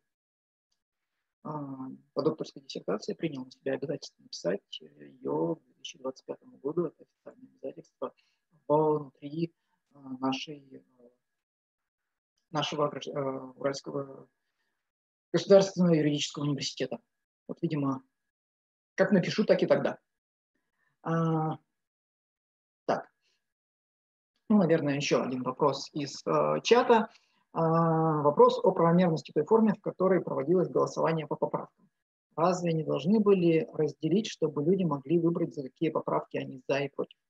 А, вот как раз в части того, за какие поправки должны а, люди голосовать за и против, я считаю, что не должны были по одной простой причине. Это требование голосовать по отдельным поправкам, оно э, могло бы происходить из там, требований э, какого-то специального регламентного закона. Да? Но у нас э, вот это решение о поправках принято федеральным законом о внесении поправки в Конституцию Российской Федерации. Если мы будем смотреть а, вот, с точки зрения так называемой вертикальной коллизии, то есть коллизии норм разных уровней источников права, а, норма черпает свою силу, наверное, от того, в каком источнике она содержит. Так вот, а, федеральный закон о внесении поправки в Конституцию Российской Федерации по своей юридической силе находится на втором месте после самой Конституции Российской Федерации. В Конституции Российской Федерации не написано, что изменения в нее вносятся точ точечно. Поэтому в части внесения поправок комплексным обедом, как вы э, выразился кто-то из наших государственных деятелей, нарушения нет. Нарушения сугубо формально нет. С точки зрения того, как было бы правильно политически, там, этически, ну, наверное, да, это можно обсуждать. На мой взгляд, сугубо формально нарушений нет. В чем нарушение есть? Это в том, что ну, здесь Конституционный суд сказал, что нет, подобного нарушения нет, а он, конечно, у нас самый авторитетный а, в этом плане. Но моя собственная точка зрения заключается в том, что а, ряд а, поправок а, явно направлены а, на обход а, правил о неизменности а, первой и второй глав а, Конституции Российской Федерации. А, обходить эти главы нельзя. И я считаю, что нормы, направленные на обход, э, не должны а, были применяться. Потому что в самой Конституции, вот с той же самой точки зрения э, о э, иерархии норм, а, мне так кажется, что положение неизменяемых норм первой и второй главы, а, они находятся на более высоком уровне, чем нормы остальных глав. Еще, ну, конечно, здесь уже чисто чувство юридического эстета, наверное, просто взрывается от э, нормы, э, которую включили в основной текст, ладно, в переходные положения, в основной текст Конституции а, о нераспространении ограничения двумя сроками на ныне действующего президента, но это просто с точки зрения юридической техники это просто кошмарная норма, это э, безобразно, это отвратительно, а, безотносительно к тому, а, как относиться к конкретной личности этого конкретного президента, но а, включать такое условие в Конституцию, это просто а, некрасиво. Выглядит уродливо. Ну и еще одно замечание, конечно, само по себе голосование, всенародное голосование, которое не референдум, но которое не предусмотрено вообще-то девятым глава, 9 главой э, Конституции Российской Федерации. Поправки не должны приниматься так, и в 9 главе написано, как никакого голосования там быть не должно. А что было, если люди проголосовали против? А, поправки-то в силу уже вступили с точки зрения 9 статьи Конституции. Поэтому, мне кажется, в этой части было гораздо больше нарушений, но тот орган, который авторитетен в этом вопросе, дал свое заключение, тоже, кстати, откуда взявшиеся, а, в компетенцию не, не относившиеся, и теперь, видимо, этот орган и лица его составляющие будут отвечать уже перед историей. А, я не знаю, как относиться к тому, что а, два человека, которым я лично знаком, которые меня учили в персональном составе этого органа находятся, и я ничего не могу о них Э, плохого сказать, но э, тот судебный акт, который они издали, у меня вызывает весьма смешанные чувства. А, так. Ну, наверное, вернусь к вопросам. Семнадцатый вопрос. Мое мнение о дистанционном образовании – это будущее или уже недавнее постковидное прошлое? Мое мнение, дистанционное образование – это ужас – а, именно когда я потерял возможность а, личного общения, я понял, насколько мне это было важно. Кто-то может сказать вампир, но мне, а, оказалось, что действительно я каким-то образом подпитываюсь от общения со студентами. Мне это было интересно. 20 лет опыта, которые, которые мне нужны. К сожалению, я боюсь, что это не прошлое. А, есть основания предполагать, что осень продолжится с этим же. А, достоверно еще ничего не известно, но есть все основания полагать, что мы еще продолжим это самое дистанционное образование.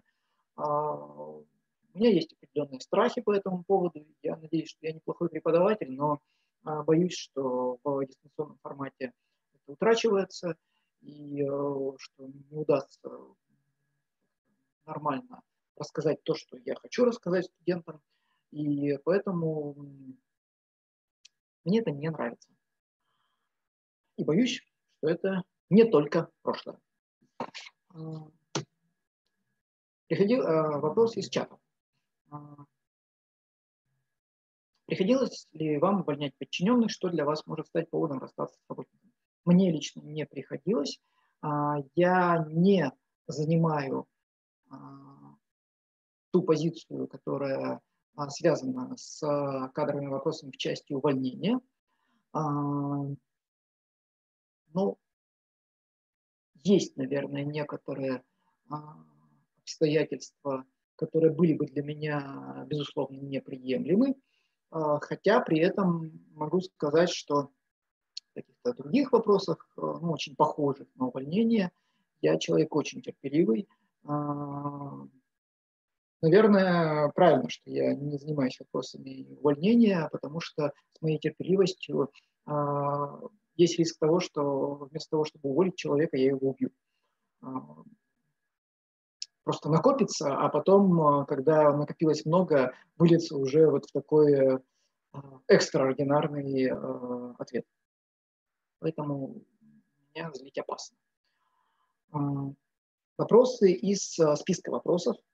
Кого из ныне живущих юристов вы бы хотели собрать на свой день рождения, если точно знать, что они не откажутся?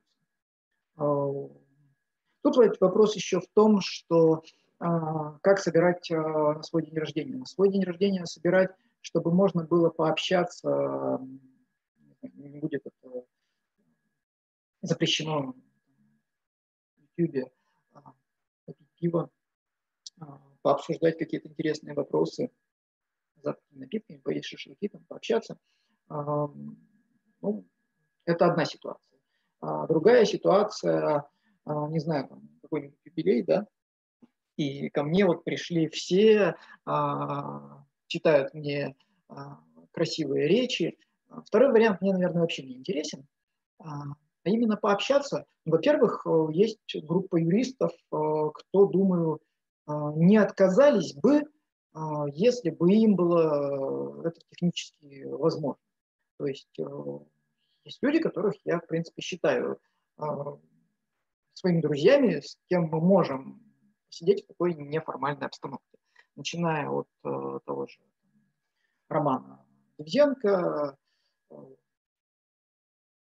Артема Карапетова, Андрея Рыбалова, кто Ну, с этими людьми я и так могу пообщаться, э, и в неформальной обстановке. Э, мне нравится общение, бывающее, может быть, не так часто Дмитрием Вадимовичем Дождевым, хотя он а, более старшего поколения, чем а, названные. А, никогда не лично не доводилось общаться с героем вот тоже стримов Москвы с Константином Ильичем Скловским. Но я уверен, что с ним очень интересно пообщаться, с Сергеем Васильевичем Слобошом. Но это те люди, с кем я так э, думаю, что я могу пообщаться на дне рождения. Так. А если вот совсем-совсем великих, ну даже не знаю, не задумывался об этих вопросах. А, может быть, э, лучше был вопрос э, из юристов всего мира, всегдашних, я бы хотел пообщаться. Но мне бы интересно было пообщаться, как ни странно, не с Иосифом Алексеевичем Покровским, хотя с ним тоже интересно, но с Габриэлем Феликсовичем Шишиневичем из э, русских юристов, а из э, иностранцев, э, ну, в том числе не живущих на сегодняшний день, мне было бы интересно пообщаться с Робертом Герингом, среди Гроцием было бы, наверное, интересно пообщаться. Со всем древними римлянами как-то не уверен, что мы нашли общий язык. А, так, здесь. Что заставляет вас вставать с постели каждое утро? Будильник. А, я люблю поспать, поэтому вот в этом причина, что несмотря на то, что у нас здесь уже очень поздно, я сова, для меня не проблема очень долго засидеться, но огромная проблема встать А летом чуть-чуть попроще, потому что солнце заглядывает в окно и тоже будет. А, но вообще, если была такая возможность, я бы позволял себе спать до. Поэтому скачать утром и бежать совершать подвиги – это не про меня. А, кстати, последний вопрос, поэтому, уважаемые зрители, время еще не закончилось, задавайте вопросы еще а, в чат. У меня, потому что здесь из а, запасенных вопрос последний. Расскажите смешной случай своей преподавательской практики. И ответ у меня на него очень короткий, потому что я думал, мне же эти вопросы вот прислали заранее, а я думал, а, какой же у меня был вот смешной случай с преподавательской практикой. Я говорил, что мне это интересно, мне это нравится, а, мне это весело даже в какой-то степени. Но таких смешных случаев, вот прямо вот чтобы смех, да и только, а, сложно мне вспомнить. Может быть, можно вспомнить мое самое первое занятие. Дело в том, что я начал преподавать до того, как поступил в аспирантуру. И моими первыми студентами были ребята, которые были на год меня моложе, потому что я, меня поставили а, семинаристом, преподавателем в, а, на пятом курсе. Я прекрасно знал этих людей. А, я учился в институте, на тот момент назывался внешнеэкономических отношений и права, а, Уральской, на тот момент, Государственной юридической академии – это был маленький институт, где э, на нашем курсе было всего две группы, а, около 30, чуть меньше человек. На следующем курсе было три группы, куда меня бросили. И, естественно, мы между собой общались. А, я пришел своим первым студентом со словами, зашел во время занятия со словами «Угадайте, что заради я к вам пришел». Потом было достаточно забавно, когда люди, с которыми мы 4 года вместе общались, а, тяжело ломали друг друга. А, я себя, они себя, а, когда нужно было менять режимы. Вне аудитории мы общались э, достаточно неформально, но ты. Внутри аудитории по имени-отчеству, на «вы». И как-то иду из одного корпуса в другой э, нашего вуза, еще осень, было не холодно, а, навстречу две девчонки а, из э, как раз моих студентов. А, идут вроде «Привет, здравствуй!» И с их стороны такой «Те!» То есть вот э, нарушение, такая смена регистров, она давалась достаточно тяжело. Но, кстати, вот э, этот опыт научил меня очень хорошему. Научил уважению э, к студентам и э, тому, что они воспринимаются на равных. Сейчас э, между мной и моими студентами не один, а 20 лет разницы, но по-прежнему я ощущаю их ну, чуть моложе себя. И, может быть, это мне дает сил и основания полаг... считать себя моложе, как-то а, немножечко тоже за счет этого молодиться и казаться, ну, чуть-чуть повзрослее. Я до сих пор а, обращаюсь к студентам по имени отчеству, из-за этого часто даже не помню фамилии а, студентов. И это, э, это во многом вынесено с того самого первого опыта, когда те первые мои студенты, ну, мы знали друг друга как там как-то строить из себя что-то великое было ну, абсолютно неправильно. Вот, э, наконец-то, появился еще один вопрос в чате – как вы считаете, правовую доктрину можно считать источником российского права и ссылаться на научные труды в судебных актах, например, при пробелах в праве? А, здесь, наверное, нужно поделить на несколько частей. Я ссылался. А, я ссылался, причем давно, когда это был, наверное, год 2005, там еще начинал работать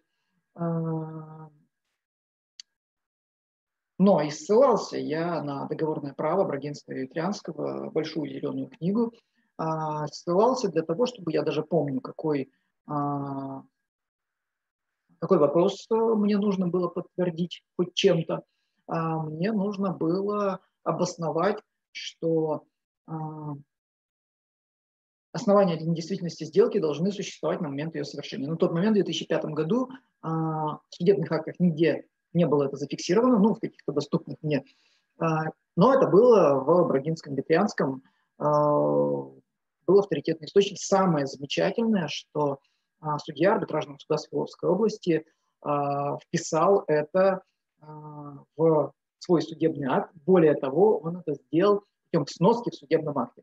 А потом был забавный случай, когда мой хороший друг а, бежал, а, говорит, Саша, смотри, что я нашел, какой в КАДе, какой замечательный, тогда еще не КАД, тогда была еще предыдущая система, какой замечательный судебный акт, в нем есть сноска. Смотри, а, кто там представитель стороны. Ой, правда. А, вот. Э, и был другой случай гораздо позднее.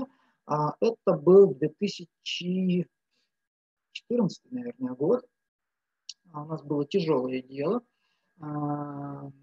Я до сих пор уверен, что суды не совсем правильно его разрешили. Это дело рассматривалось арбитражным судом города Москвы.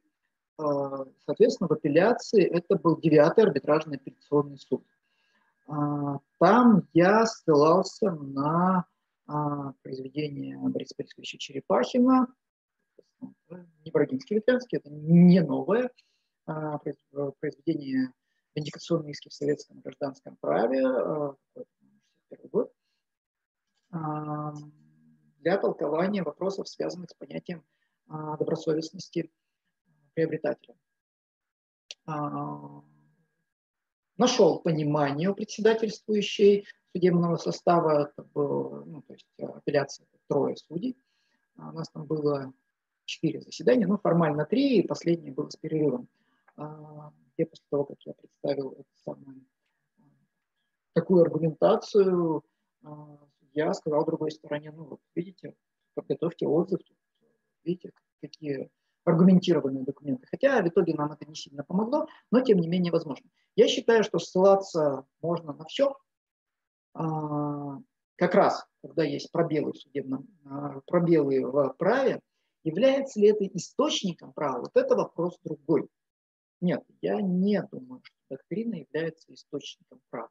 Я думаю, что доктрина а, помогает выявить подлинный смысл источников права. Здесь в плане а, понимания а, того, что относится к источникам права, наверное, можно сказать, что я некоторый консерватор, хотя нет.